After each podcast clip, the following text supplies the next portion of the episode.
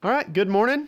Uh, this morning, we're going to continue our series of Fellowship Divine, God's blueprint for otherworldly joy. And today is the fellowship's antithesis. So, last week we looked at the basics of the fellowship.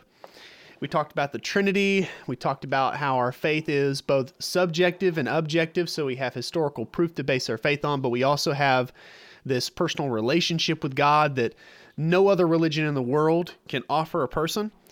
We talked about the purpose that we have in our relationship with Christ and how that determines our fellowship. So, if we're accomplishing that purpose, if we are fostering a relationship um, with Jesus, encouraging it, investing in it, walking with the Holy Spirit, then we are in the light, we are in fellowship with Him.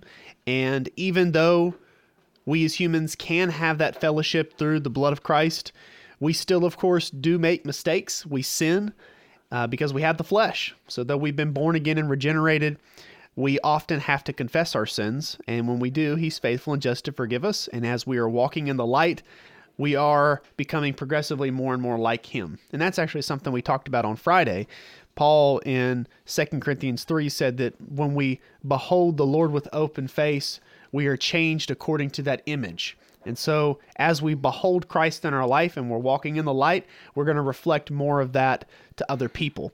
And so, today we're going to look at the opposite of the light. We're going to look at the darkness, what that means, and how it affects us. So, John, he's known for what you would call um, dualism. So, you have the light and the dark, um, you have knowing God and not being known. You have a truth, B truth. So he divides it up in a way that's really easy to remember, or at least it should be. And so today we're going to talk about what that darkness is and how we can avoid it. So in 1 John chapter 2, starting in verse number 1, we're going to read the first two verses and we'll talk about them. So verse 1 is my little children, these things write I unto you, that ye sin not. And if any man sin, we have an advocate with the Father, Jesus Christ the righteous. And he is the propitiation for our sins, and not for ours only, but also for the sins of the whole world. Those are some really, really good verses. Probably my two favorite out of this whole passage that we're looking at today. And we're going to look at uh, verses 1 through 11 today. But our first point, if you have your notes in front of you, our first point is our help. So, the first point of this passage, the message that we need to get today, is concerning our help. And our help, of course, is Christ as our advocate and our advantage.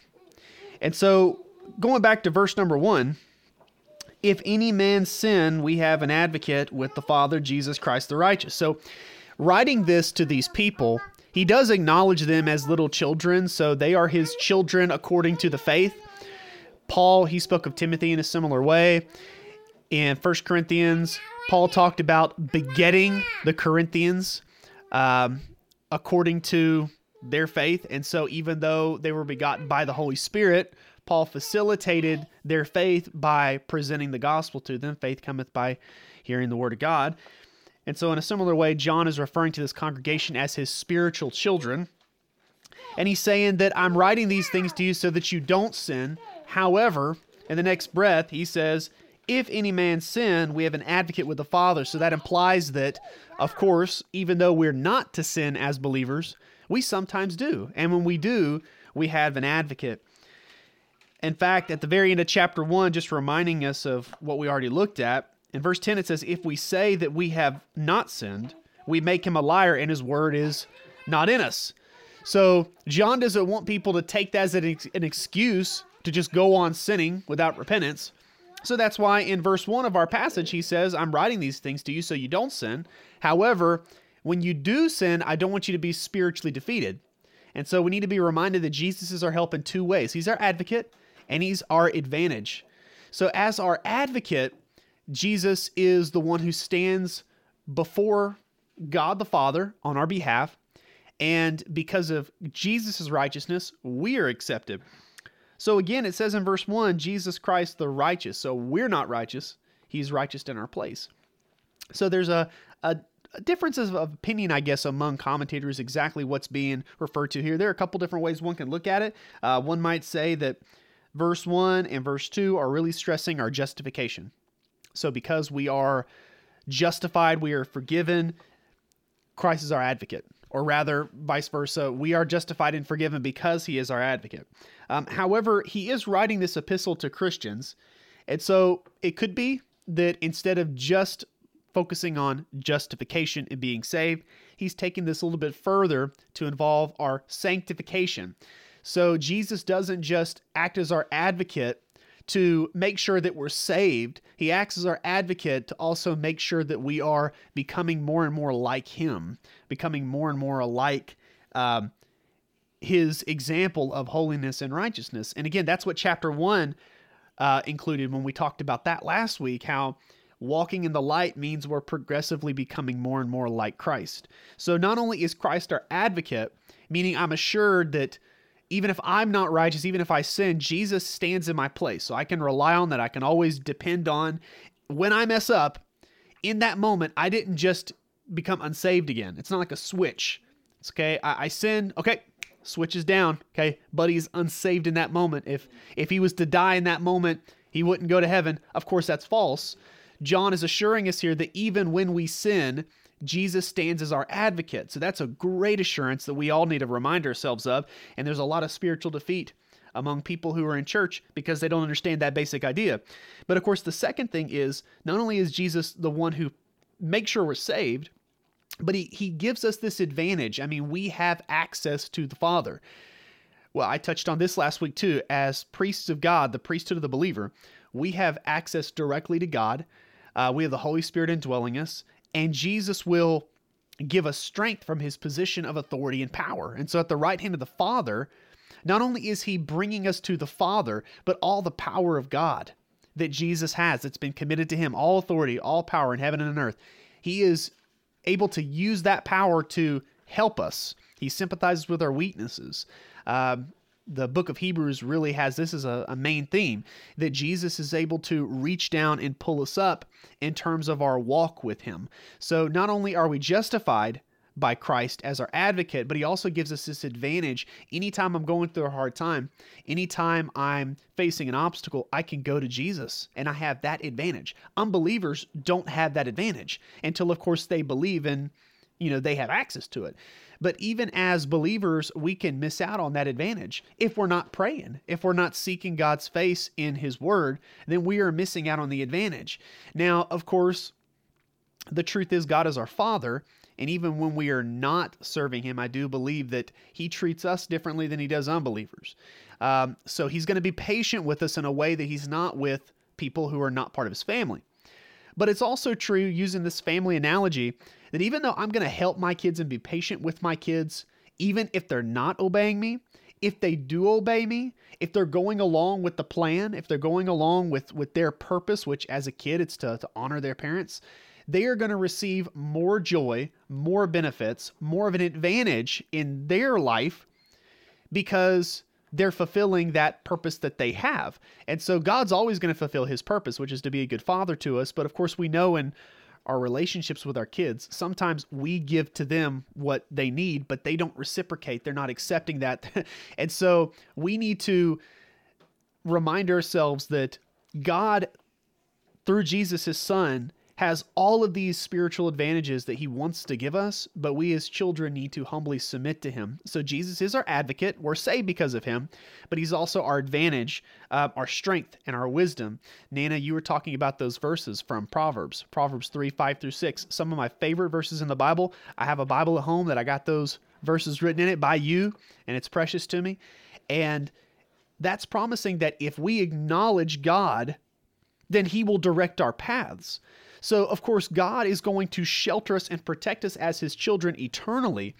But if we want to be delivered from the power of sin in our lives and to have the abundant life that he promises, I came to give them life and life abundant. If we want to have that abundant life, then we have to take advantage of what we've been given. I always tell my students when I'm teaching high schoolers that you have this smartphone you carry around all day and it gives you a great advantage in communication. You have information at your fingertips and there are lots of apps and lots of things you can use with it. But imagine if someone gave you a brand new iPhone. I don't even know how many iPhones they have now, but let's say you got a brand new iPhone and that thing costs like $3,000 or however much it costs, and you set that on the shelf, it's your iPhone. I mean, it was given to you, you accepted it, but if you put it on the shelf, then you're getting nothing out of it. I mean, you have literally thousands of dollars of worth of of advantages at your fingertips, but you're not taking those things and implementing them in your life. And it's the same thing with eternal life. We can have eternal life, but we can put it on a shelf. The biblical language for this would be quenching the spirit, grieving the spirit. And so the converse is be filled with the spirit. Abide in Christ. You have Christ. John talks about how you receive Christ through faith, believing. John 3:16. But now that you have Christ, you have to abide in him. So that way you can get all the advantages from this new relationship you have. Uh, of course, verse 2 reminds the readers that this relationship is not just for them. Jesus is the propitiation for us, for our sins, but he's also the propitiation for the sins of the whole world. This is a verse that Calvinists really have a hard time explaining because Paul's saying, us, believers, he paid for our sins, but he also paid for people who are not part of us. So they're not part of the family, but yet he's already paid for their sins some people I think take this too far. I, I know some people who I very much respect that believe that Jesus has literally and finally take away taken away all sins from all people by the cross and that their problem no longer is sin. Their problem is that they're they're spiritually dead and they have to you know simply be born again through faith.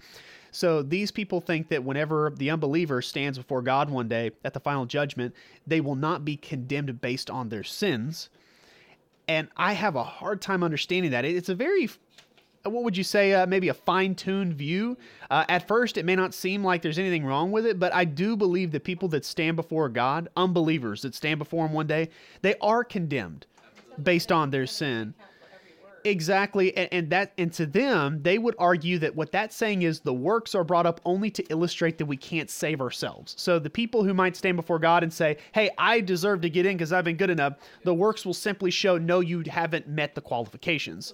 Um, no, there's there's not a lot of people who believe um, this particular view that I'm sharing with you, but it's something that I came upon as I was studying this week, and again, I don't think it's. Uh, a heretical view necessarily. Uh, these people do believe in eternal security. They do believe in grace. They do believe um, in what we believe about salvation. It's just they think that Jesus he took away the sins of the world in a very um, literal sense. And I believe that whenever Jesus or rather John, because it is John in chapter one, when he says, This is the Lamb of God that takes away the sins of the world, I think that that shouldn't be taken as, um, what would you say, um, an actual fulfillment apart from faith. I think that that's talking about something that is potentially done when you believe. Does that make sense?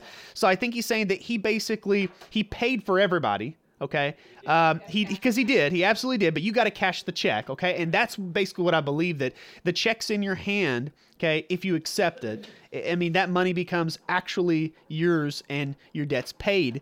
Um,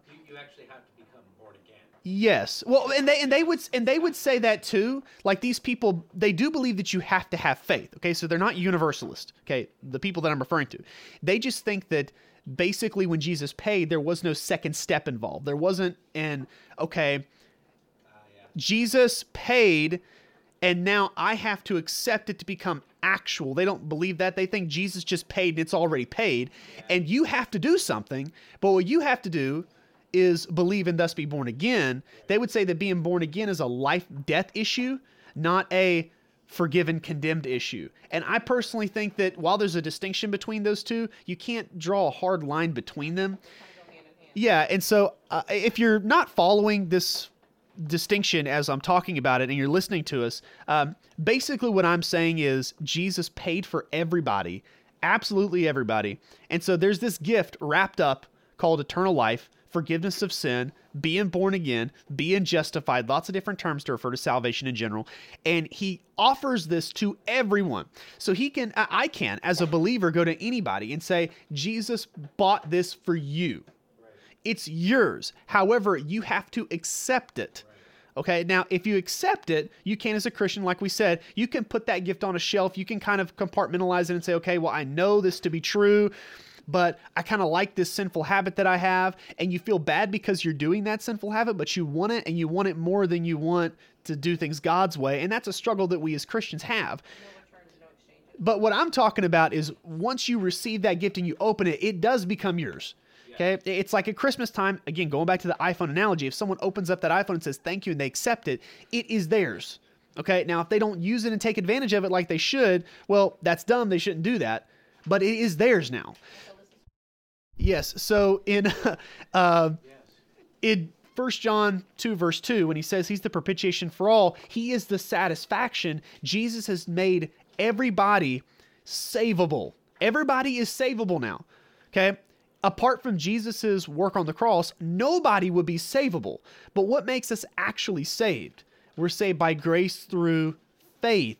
So if someone doesn't have faith, then they don't have the salvation gift. It's wrapped up, it's waiting there, and as long as they can draw breath in their body, as long as they have life, they can reach out and accept that. And there's a there's a period there, you don't know how long you have in this world. And so that's why if you're listening to this and you know that that gift is wrapped up for you, accept it now and don't wait. Because you have no idea how long you got in this world. Of course, once you do accept it, Jesus is your advocate and you don't need to question that afterwards. We often, because of our guilt and our self consciousness, we do, but we go back to verse 1 to remind ourselves once we accept this propitiation, once we accept this gift, it becomes actually ours, and Jesus is our advocate. So, uh, our first point again, just stating that once more uh, Jesus is our help, He's our advocate, and He is our advantage. Um, now, let's look at verses 3 through 6. Got a little bit of a slur here. That coffee's getting to me. Uh, verse 3 and hereby we do know that we know him if we keep his commandments. He that saith, I know him, and keepeth not his commandments, is a liar, and the truth is not in him. But whoso keepeth his word, in him verily is the love of God perfected. Hereby know we that we are in him. He that saith he abideth in him ought himself also so to walk, even as he walked. Now, verses 3 through 6, they bring up a lot of questions, uh, especially verse 3. Hereby we do know that we know him if we keep his commandments. A lot of people are going to take that, and I mean a lot of people are going to take that to mean you determine whether or not you're saved by keeping the commandments. If you're not keeping the commandments, then you're not saved. And of course, the question is, how much do you have to keep it? Because John says right here, we sin. Okay. If you say that you're without sin, you're a liar. So you're not always keeping the commandments. So how much do I got to keep before I'm assured? Well, some people might say consistently keep the commandments, but what is consistent? Okay? How do I know that I'm consistently keeping the commandments? Can I sin three times a day? Six times a day? Ten times a day? You don't know. There's no criteria. So I think this is really devastating to someone's assurance of salvation if they take it that way. And I don't think that's what John is intending. He's talking to believers here. He's not asking them to question their salvation. He calls them little children, which indicates they're born again people. So, what is he saying here? Knowing God is it's sort of like um, a spectrum. Let's let's look at it this way. When you first believe in Jesus, you do know God on a level that the unbelievers don't. You have to because you believe the truth about him. And he's pleased with that. You're now in his favor. He's commanded you to change your mind to repent. You have. So now he gives you that gift of salvation. You're born again, and you will be eternally known by God, meaning he will approve of you eternally because you have accepted this gift. Now, of course, the basis of our being known by God is not our works, because if it was, we would never be able to know God sufficiently in our lives to be saved. So, us being known by God is based on not our own righteousness, but on Jesus Christ, who is called here the righteous in verse 1. So, if you read in certain places in the New Testament, even the Old Testament, knowledge has that meaning. Uh, Jesus, in his high, ple- uh, high priestly prayer in John 17, he talks about this uh, to know you and to know the one that you've sent, which is Jesus himself, to know God, you have eternal life.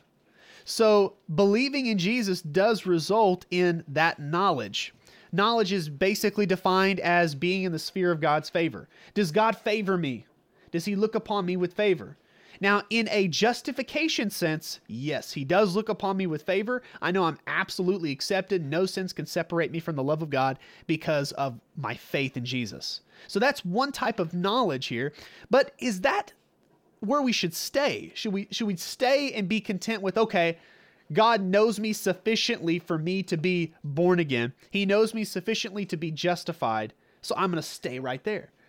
There's something in us now that we're saved that wants us to grow deeper in our knowledge of God. Of course, there's a constant struggle between what our sin nature wants and what our new nature in Christ wants, but this relationship we have with God now comes with this desire to know God deeper, to be drawn further into this relationship with Him. And so, knowing God, knowing God is not limited to having a relationship with Him. Knowing God is having fellowship with him. And so we have to keep things in context. So we t- had a whole series on Hebrews, and Hebrews talked a lot about faith, right? But the faith that was being referred to in Hebrews 11 was living faith, mature faith, perfected faith. And by the way, that's the same sort of language employed here in verse 5. It says, Whoso keepeth his word, in him verily is the love of God, what? Perfected. So this is talking about maturity. Yes, God knows you because you're his child. You've been washed clean. In 1 John 3, I want to read this to you. And uh, that's my son, by the way, if y'all hear him in the background. He's preaching his own little sermon over there.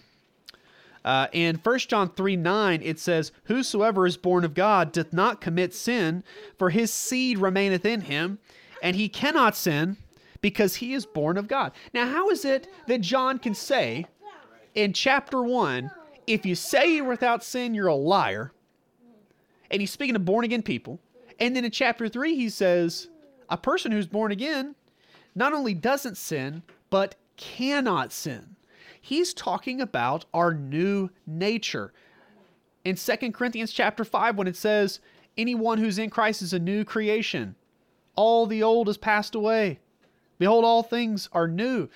That's referring to the Spirit that has been regenerated and born again. So if I was to die now, my spirit is clean in the eyes of God. I'm forgiven. My real nature now, my identity is a child of God. It's not dependent on what I do. It's dependent on Christ's promise now that I've believed it and accepted it. And I believed it for the first time when I was six years old. And that's all that God wanted from me at that moment was simply to accept his gift. But now that I am his child, he expects more from me not for my salvation, but he expects more from me to know him. I mean, I know my Nana now a lot more than I did when I was six years old because I've invested in that relationship and we've had fellowship. And when I come over here and I visit with Nana and I spend time with Nana, my wife, I know her now a lot more than I did when we first started dating. And so the relationship begins.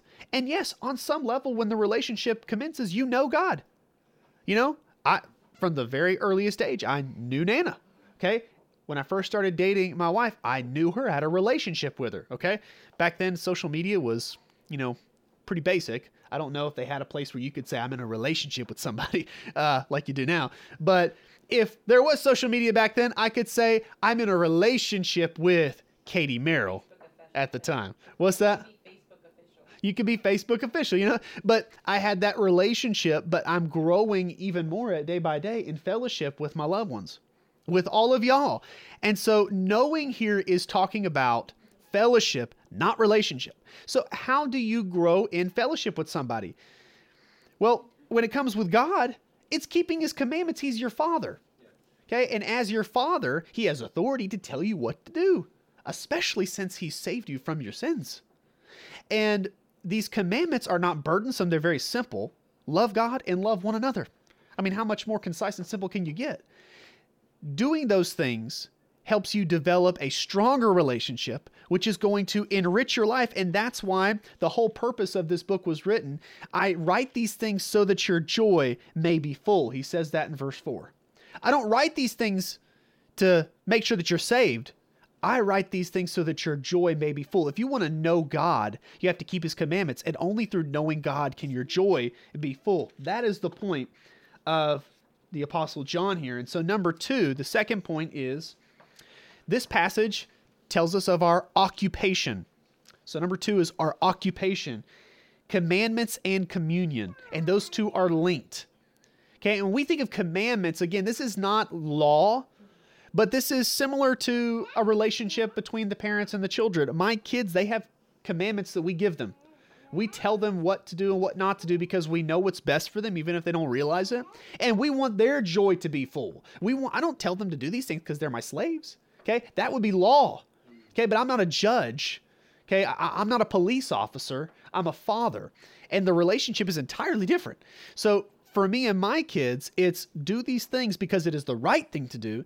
Do these things because you will find joy in them. Do these things because it will please God. And in having a good relationship with Him, you yourself will have joy. So that's the whole reason why we tell our kids to do things and to not do other things because we know what's beneficial and we know what's destructive. And so our occupation is to continue enjoying the love of God. Isn't that so amazing and liberating to think that our occupation is to love God and to experience His love in a deeper way?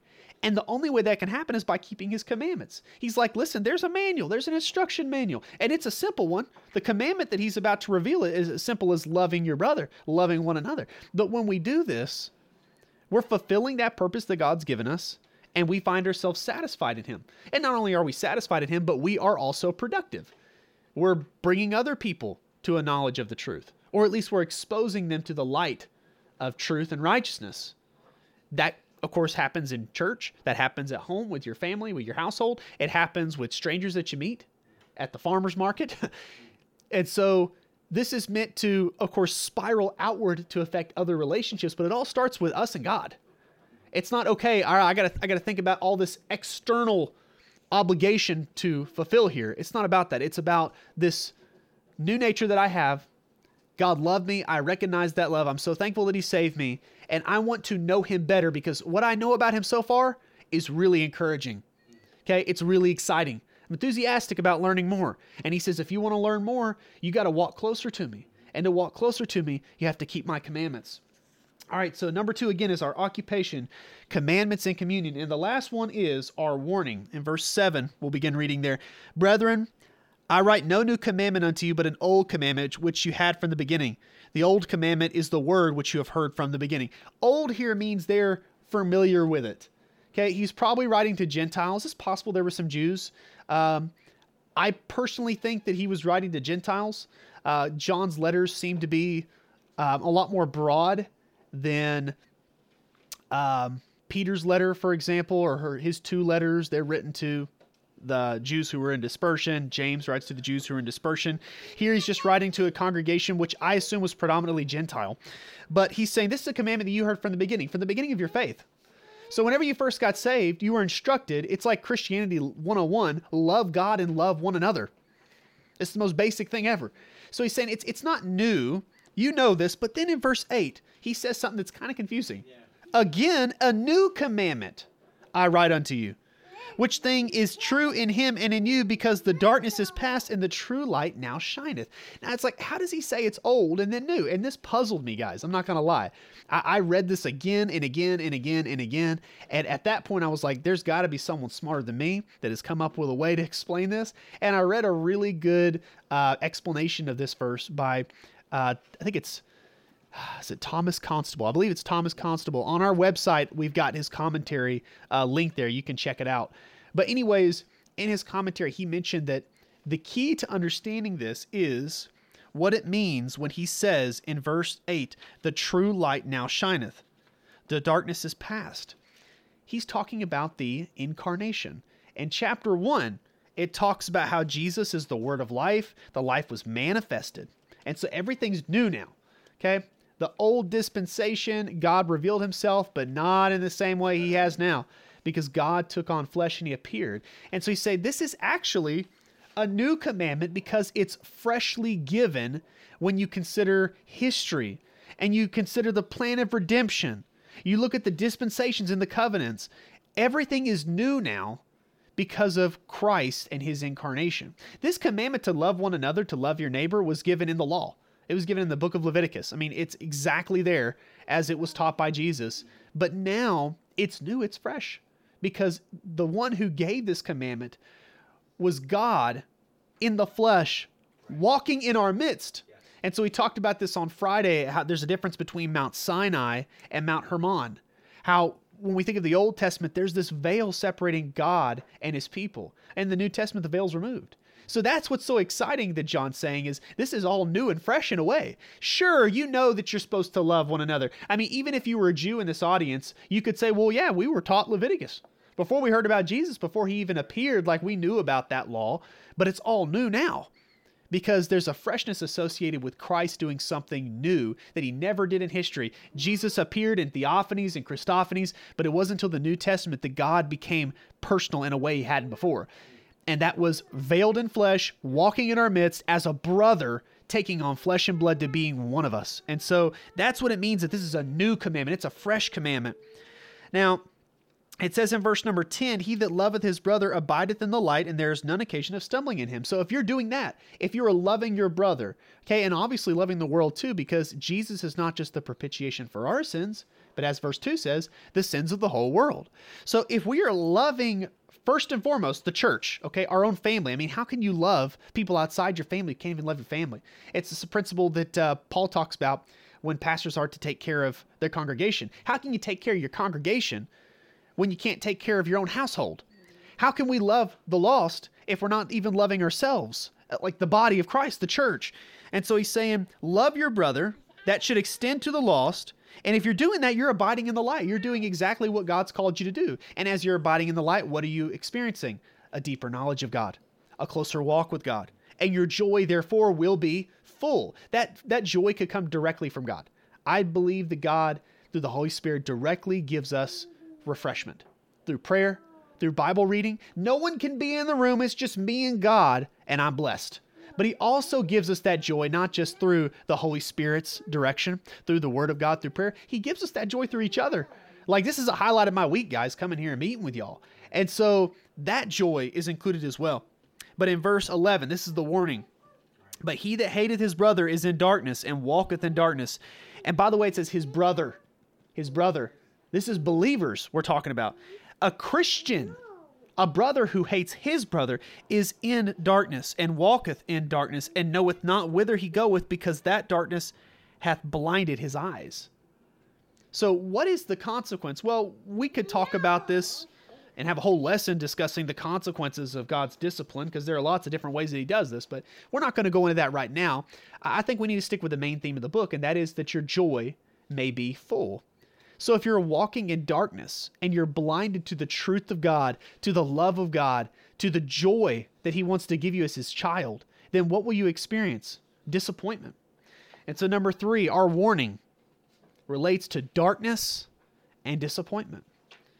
If you are walking in darkness, and deceiving yourself, thinking you're going to find joy, you're going to find satisfaction outside of God's plan for you, outside of the church, outside of this family, this program that He set up. The bride of Christ. If you think you can find satisfaction outside of that, you're wrong. You're blinded. And a lot of people are blind. I mean, there, how many believers have we known and we've talked to that they live in some form of sin and they persist in that and they think that that's going to give them more joy rather than being where God wants them. And they may deny that, but that's what they must think, or else they wouldn't be doing it. They're doing this because they think it will bring more satisfaction, more meaning, more fulfillment to their life than doing things God's way. And they're blinded in thinking that. They are deceived. And our our goal as Christians when it comes to brothers living in sin or sisters living in sin is to simply say, if you think you're going to find joy in that, you're wrong. You're blinded. You're blinded by your sin into thinking that your sin will satisfy you, but you have been designed new now. Okay, in a sense, uh, we have been we have been reconfigured to where sin will not give us the satisfaction it once did. Because we're made in God's image, I think that even unbelievers at times are like, man, I need, I need something more. And that's often a way that God will draw them to Jesus to accept him as their Savior. But now, as Christians, we're different than we were before. Now we have a new nature. So, do you think we're going to be satisfied with anything outside of that? We're not. Our flesh will deceive us into thinking we will be, but we won't. And that's why I can remember again this this principal conversation I had with my mom. Um, I remember her when she had one of those sober moments. She's back home, and uh, I don't know what it was that I said, but she brought up how when she was living in sin, when she was off with another guy or she was drinking, she said that um, she was miserable. Miserable the whole time. And she knew that it was wrong. And she knew that Jesus deserved more. And she knew this wasn't going to satisfy her. And I'm like, then why'd you do it? And I can't remember exactly what she said, but I think that it, it goes along with what we're looking at here. She was blinded. In the moment, sin is very convincing and very deceptive. And of course, we're not just dealing with our sin nature, are we? We have a demonic enemy as well. And when you have the world against you, and you have your sin nature against you, and you have the devil manipulating the world and manipulating your nature or, or encouraging it and uh, influencing it in the way that they can, if you're dealing with that, it's going to be really hard in that moment to see the truth. But what did Jesus say? The truth shall set you free. And so that's why we have to surround ourselves with this. Believers have to be around each other as much as they can. They have to be in the Word as much as they can because they have an enemy and they have the flesh that's going to try to interfere with who they are now. And so, this new nature that we have is like a bank account. Am I investing in this bank account? Am I putting money, spiritual funds? Am I putting that in my new nature so it's stronger and it's becoming perfected? the love of God being perfected in me? Or am I investing in this other nature, which is competing? All right, it's competing with the other one. And so this is the duality that John really focuses on in his writings. Um, believers, in one sense, because we're born again, we can't sin. When, when I sin, in a sense, in one way, it's not even me. Now, let me explain what I mean there. I did make a choice as a whole person, I chose. But the real me will never be satisfied with sin there's always part of me that when I do sin, I'm like, that's messed up. I shouldn't have done that. That's wrong. I need to confess that. I need to stop doing that. What is that in me that's saying there's something wrong with that? It's that new nature. And that's what Paul talked about in Romans 7 you know, I do what I don't want to do, and what I don't want to do, I do. You know, that that constant struggle. And so, what do we have to do? We have to feed the Holy Spirit. And um, once we uh, come to a pause in our series of First John, we may not finish the whole series.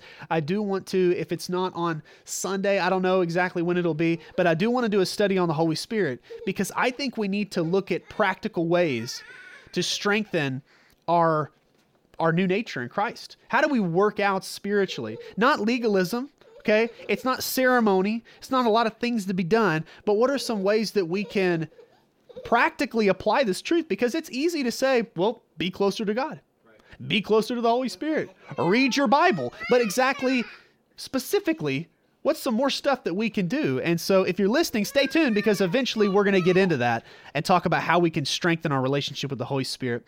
But we really need to wrap this up because the kids are falling apart. So we hope this was a blessing to you, and uh, we'll see you next time.